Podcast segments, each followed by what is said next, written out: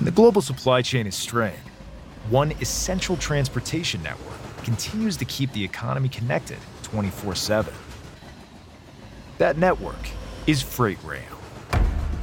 We're increasing hiring and capacity, all while investing more than $20 billion per year into our network to improve reliability every day. We never stop working to better serve our customers because Freight Rail works. Gets it up to Leslie. What's he going to do? He dunked it! For the first time in WNBA history, someone has dunked in a game. It's Lisa Leslie with the dunk. She did it in practice at the All-Star game. And now, for the first time in WNBA history, a player has dunked. Salve a tutti ascoltatrici e ascoltatori di Pink and Roll Podcast. Vi starete chiedendo il motivo di questo piccolo fuori programma? Ebbene, dall'America ci arriva una notizia di portata davvero storica che ci obbliga a registrare questa puntata speciale a tema WNBA. Vi avevamo anticipato un arrivo un po' più tardivo sulle nostre frequenze, se così possiamo chiamarle, del basket d'oltreoceano e vi avevamo promesso una puntata speciale sul post Ragusa Costa Masnaga.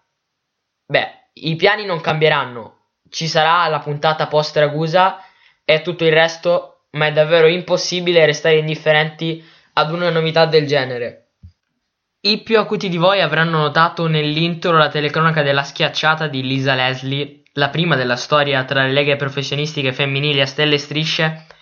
Ecco, anche quello di cui stiamo per parlare in un certo senso verrà ricordato nel tempo. Sicuramente non come Lisa, però in un certo qual modo sono certo che verrà ricordato. Dunque, bando ai convenevoli, andiamo dritti al punto.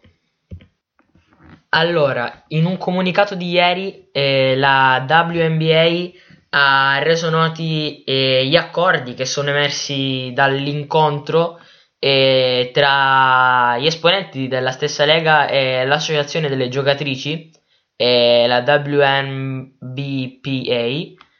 Women National Basketball Player Association, a proposito del nuovo CBA, il Collective Bargaining Agreement, eh, ovvero l'accordo collettivo sui contratti delle giocatrici, eh, sono delle novità davvero importanti, davvero significative e adesso andremo ad analizzare punto per punto i cambiamenti e, e i miglioramenti che ci sono stati a questo accordo, poiché non sono banali e bisogna approfondirli uno per uno e questo è quello che andremo a fare fin da subito.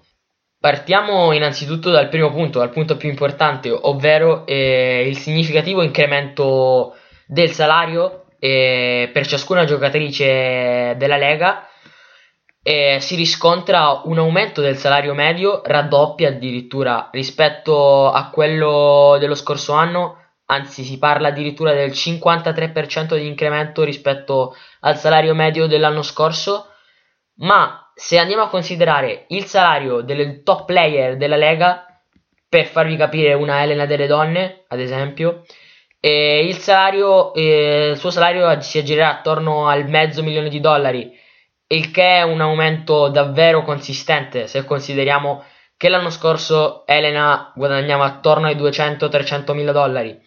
Dunque questa variazione è ancora più evidente nelle top player, il che fa capire davvero come ehm, ci sia stato un aumento consistente dei salari. Questo può sembrare eh, un aumento non così significativo o comunque così di spessore se viene paragonato agli stipendi eh, di un collega americano della NBA per esempio possiamo pensare che nello scorso anno un giocatore di bassa, medio-bassa fascia NBA guadagnava quanto un intero roster di WBA. Questo però bisogna anche contestualizzarlo, anche perché bisogna pensare che i diritti TV che percepisce eh, l'NBA sono, non sono minimamente paragonabili a quelli che entrano nelle casse della WNBA e questo è solo uno dei piccoli aspetti che mh, poi possono essere riassunti anche a livelli di visibilità delle due leghe che portano a questa immensa e forbice tra i salari. In ogni caso ciò non toglie che questo aumento significativo dei salari per le giocatrici americane e non solo era necessario ed è un'ottima notizia che finalmente questo accordo sia stato raggiunto. Questo è solo il primo punto.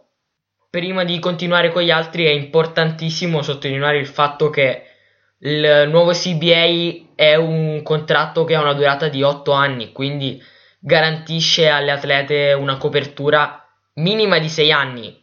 Poi al sesto anno sia la Lega che l'associazione delle giocatrici avranno l'opportunità di ridiscutere i termini del contratto o eventualmente di uscire eh, da esso, ma eh, il fatto che comunque per 6 anni ci sia una copertura completa e sicuramente non modificabile è un qualcosa di veramente forte.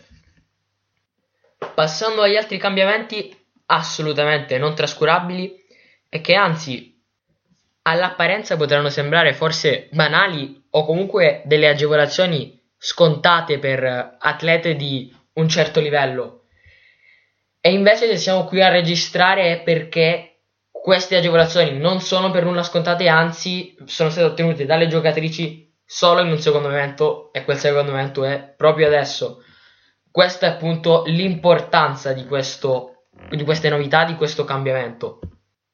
A livello monetario eh, un'altra aggiunta è quella del, degli incentivi, dei bonus eh, per eh, i premi individuali annuali che vengono assegnati alle giocatrici quale, quali gli MVP eh, della stagione regolare, il Rookie of the Year, il First Team, il Defensive Team.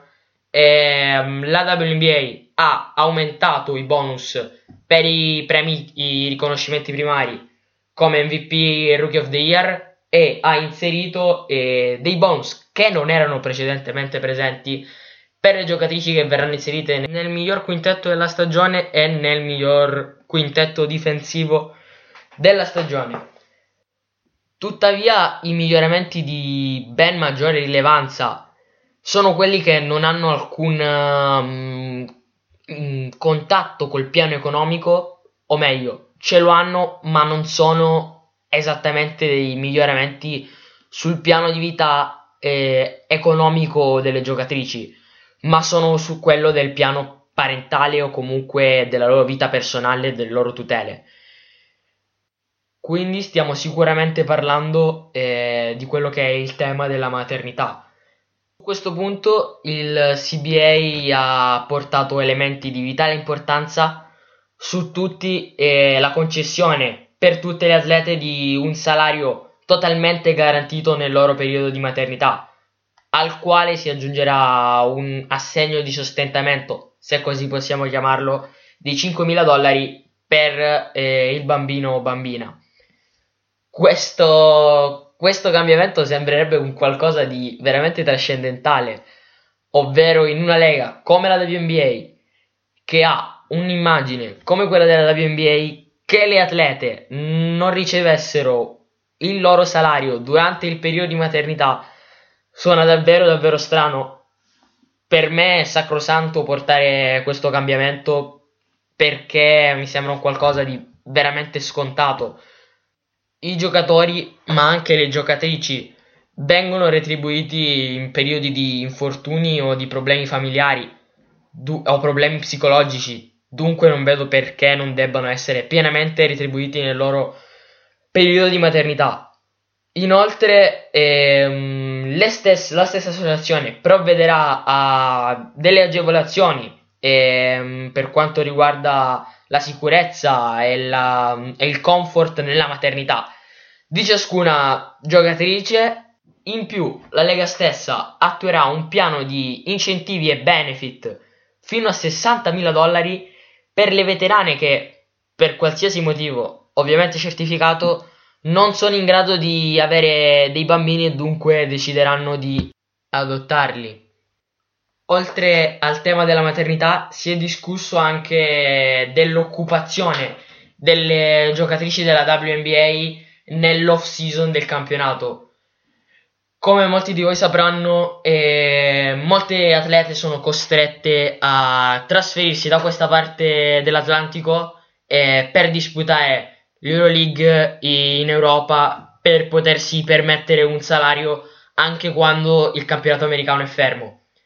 A questo proposito si è deciso di lavorare affinché tutti gli sponsor e gli affiliati della WNBA possano garantire un lavoro stagionale per tutte le giocatrici che non intendono trasferirsi dall'altra parte dell'oceano per eh, continuare a percepire uno stipendio.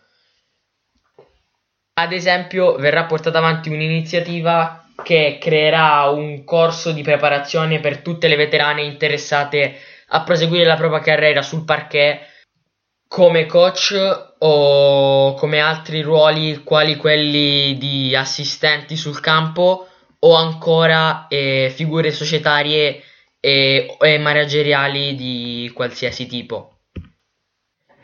E inoltre, preziosissime sono state le aggiunte eh, riguardo all'ambito della salute mentale e psicologica delle giocatrici, un problema recentemente affrontato anche dalla NBA. Qui è stata la Lega stessa che ci ha tenuto a istituire un programma che mh, mm, aiuterà eh, le giocatrici a parlare dei loro problemi domestici, oltre che a istituire una crew di psicologi che aiuteranno a risolvere i problemi, sperando ovviamente che non ce ne sia mai bisogno, anche se purtroppo abbiamo visto che è una cosa che capita frequentemente. Dicevamo di questa crew di psicologi che aiuterà a risolvere i problemi nella psiche eh, di ciascuna giocatrice e in più eh, di un gruppo di avvocati che cercheranno di informare ciascun atleta eh, sui propri diritti in quanto donne, in quanto atlete e in quanto individui.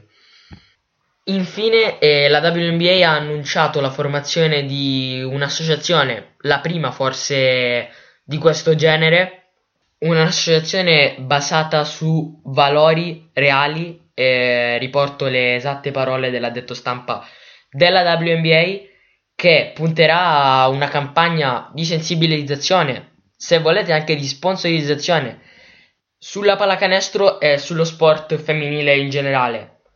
Sponsor uh, della Changemakers saranno ad esempio aziende importantissime per lo sport americano, quali ovviamente Nike, ma anche AT&T. Quest'ultimo dettaglio riguardo alla Changemakers non è stato spesso riportato nei comunicati o comunque negli editoriali che ho letto sul tema in giro Dunque è stato uno dei motivi che mi ha portato a fare questa puntata speciale per cercare un po' di riassumere quanto è stato deciso e accordato nel nuovo CBA. Sottolineo che tutto quello che ho riportato all'interno di questo podcast viene dal comunicato stampa della WNBA stessa. Ho cercato di essere il più dettagliato possibile e nonostante ciò ci sono dei dettagli troppo tecnici che non ho potuto inserire all'interno di questa puntata. Spero di essere stato il più esaustivo possibile e detto questo vi do appuntamento alla puntata di giovedì nella quale si tornerà in Italia per l'analisi del match tra Passa l'Acqua Ragusa e Basket Costa Masnaga. Ci risentiamo con Pink and Roll. Grazie dell'ascolto e a presto.